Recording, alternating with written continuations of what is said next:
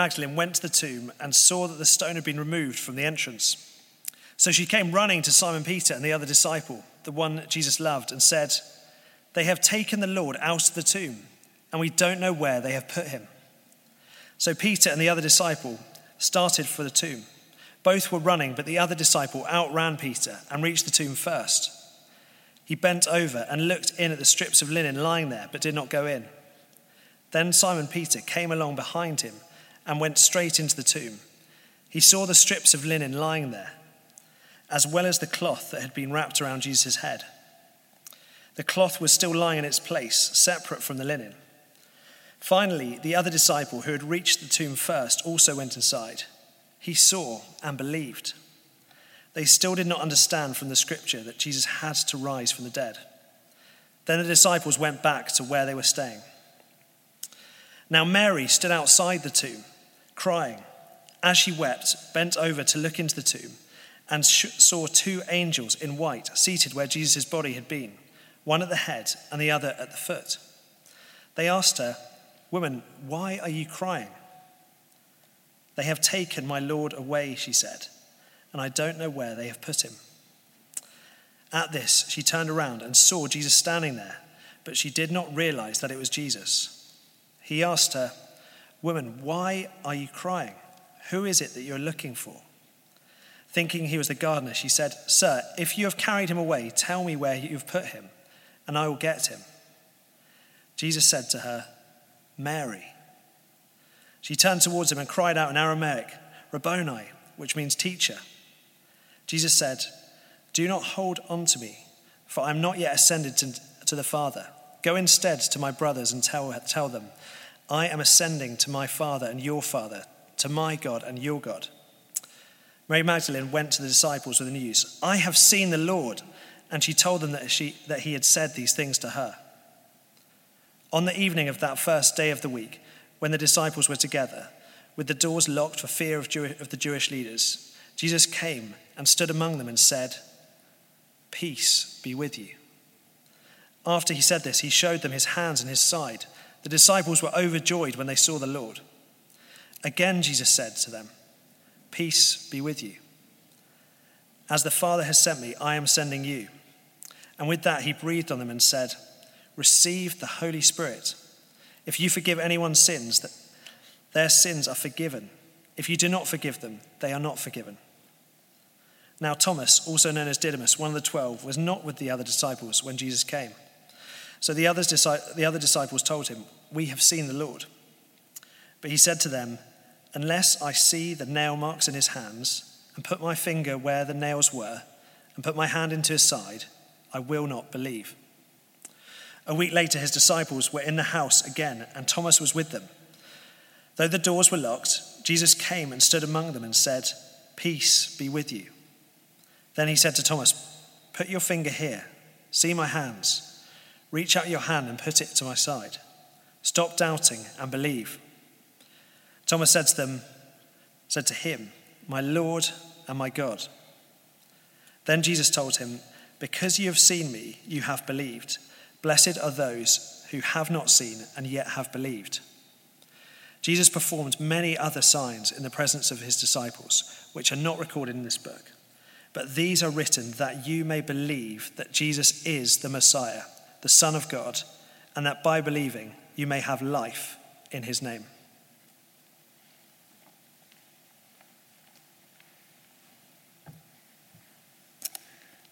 Thank you, Jack. Just going to raise our game slightly. You might wonder, with a reading that long, how long is the sermon going to be? But don't worry, it's not proportionate. Nice to see you all. Let's pray that God would talk to us through the scriptures. Father God, thank you for the scriptures. And we come to you hungry tonight that you would make a difference in our lives. And I pray that you would fill us with the joy and the hope that the resurrection brings. In Jesus' name, amen. So tonight I'm going to talk, I hope quite briefly, about what has the resurrection got to do with life? What's the resurrection got to do with life? And in particular, our lives. For me, a big moment happened quite a few years ago now, on Easter Day. I had been working my socks off as vicar on Easter Day. I was in a church, leading a church down in the southwest of England, and it was the end of the day. At that time, my children were fairly young, and when your children are fairly young, you're always absolutely exhausted. So I imagine, I was just ready to pack it in and call it a day. As I was walking from the church to the vicarage, a very friendly lady who'd been in the congregation started a conversation with me, and it wasn't in any way an aggressive conversation. It was entirely friendly, and it was without malice or anything like that.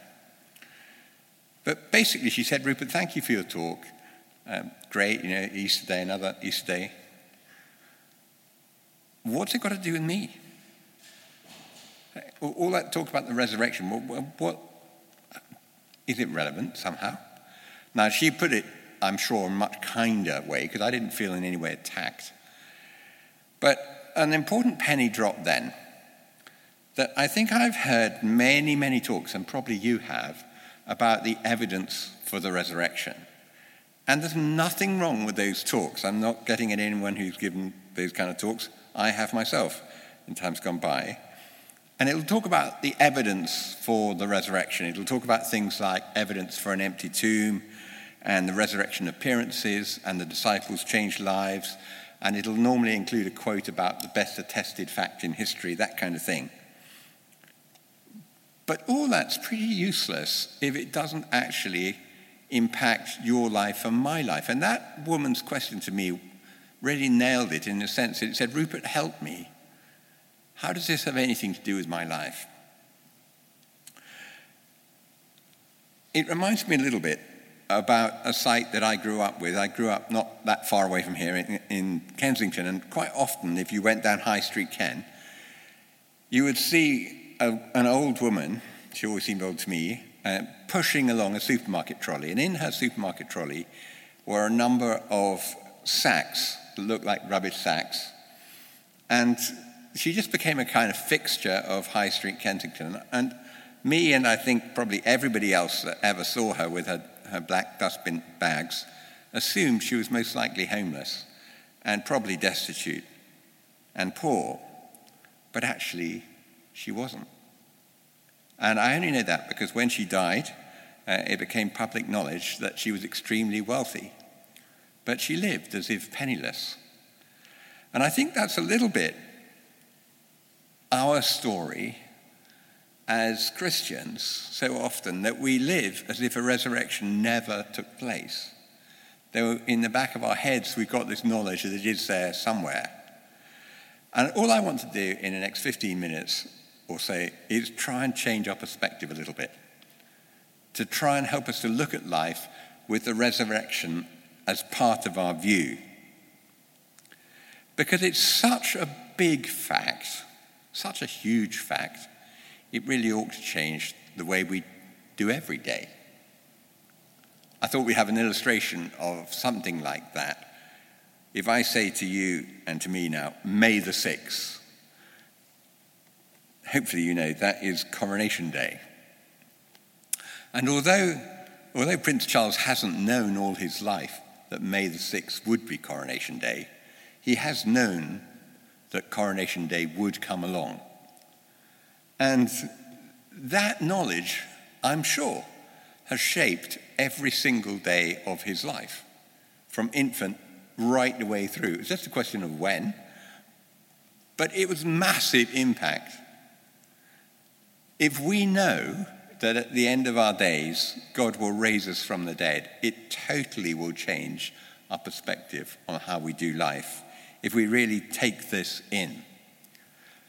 And so that leads me to a point which needs to be said. What is the resurrection? And again, I think Christians drop the ball at this point. You need to know that the resurrection really is a physical event that will actually happen. It's not a metaphor for something else. If you ask people, quite often, what do you think happens after you die? you'll get all sorts of airy-fairy responses.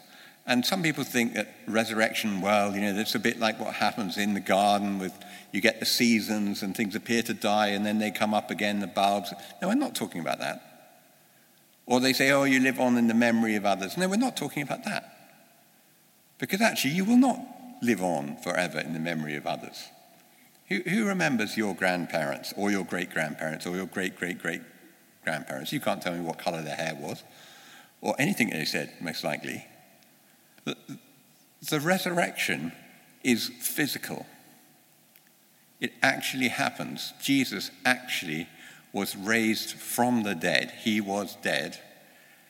And in the most amazing way, his body came back to life in a different form, but similar enough to be recognized. In a different form that he could enter into locked rooms, but physical enough that he could eat and be touched.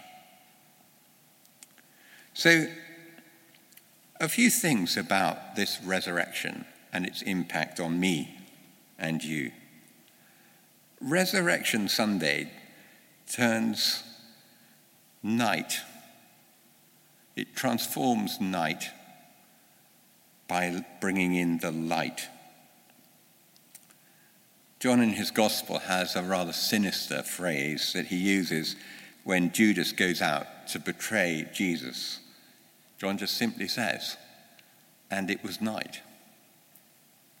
And on Easter Sunday, Mary goes to the tomb while it was still night. But that empty tomb changed her perspective.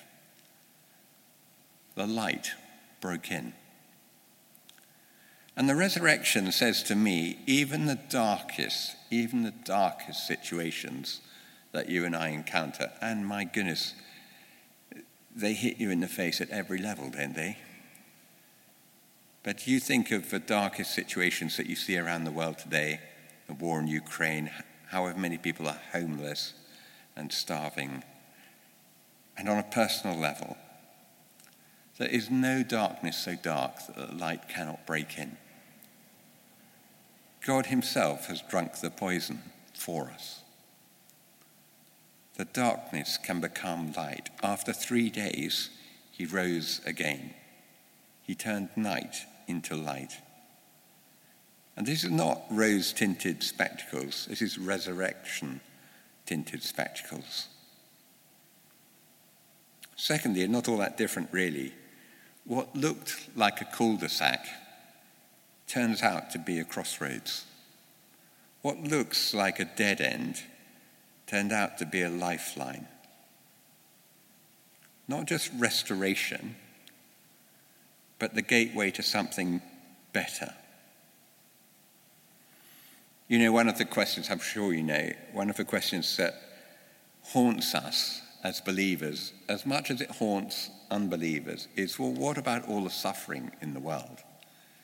And it is a very challenging question. But a Christian believes and holds on to the fact not just that God himself has experienced suffering, which we talk about on Good Friday, but that he's overcome suffering and has this mysterious power to morph it into something beautiful and worthwhile. I remember hearing a true story about a clergyman, a bishop actually, who was doing the rounds, ward rounds in a hospital.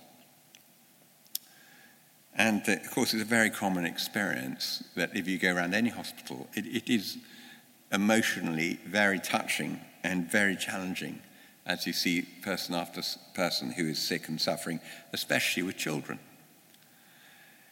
And this bishop sat on the end of a bed with a child who was seriously ill and who was going to die. And they got into a conversation, and sometimes it is extraordinary how children can just be very articulate, and they lack the kind of guile to hide their heart, and they can have a very candid exchange of views. And this child in the bed had a very candid and gentle exchange of views. And perhaps the bishop, you know, was lulled into a sense of being too open, really, and found himself saying, "Aren't you angry with God for the situation that you're in. A young child dying of cancer. And the child just looked at the bishop and said, no, God's got all eternity to make it up for me. And there's a kind of perspective in that and a hope in that that speaks to all of us.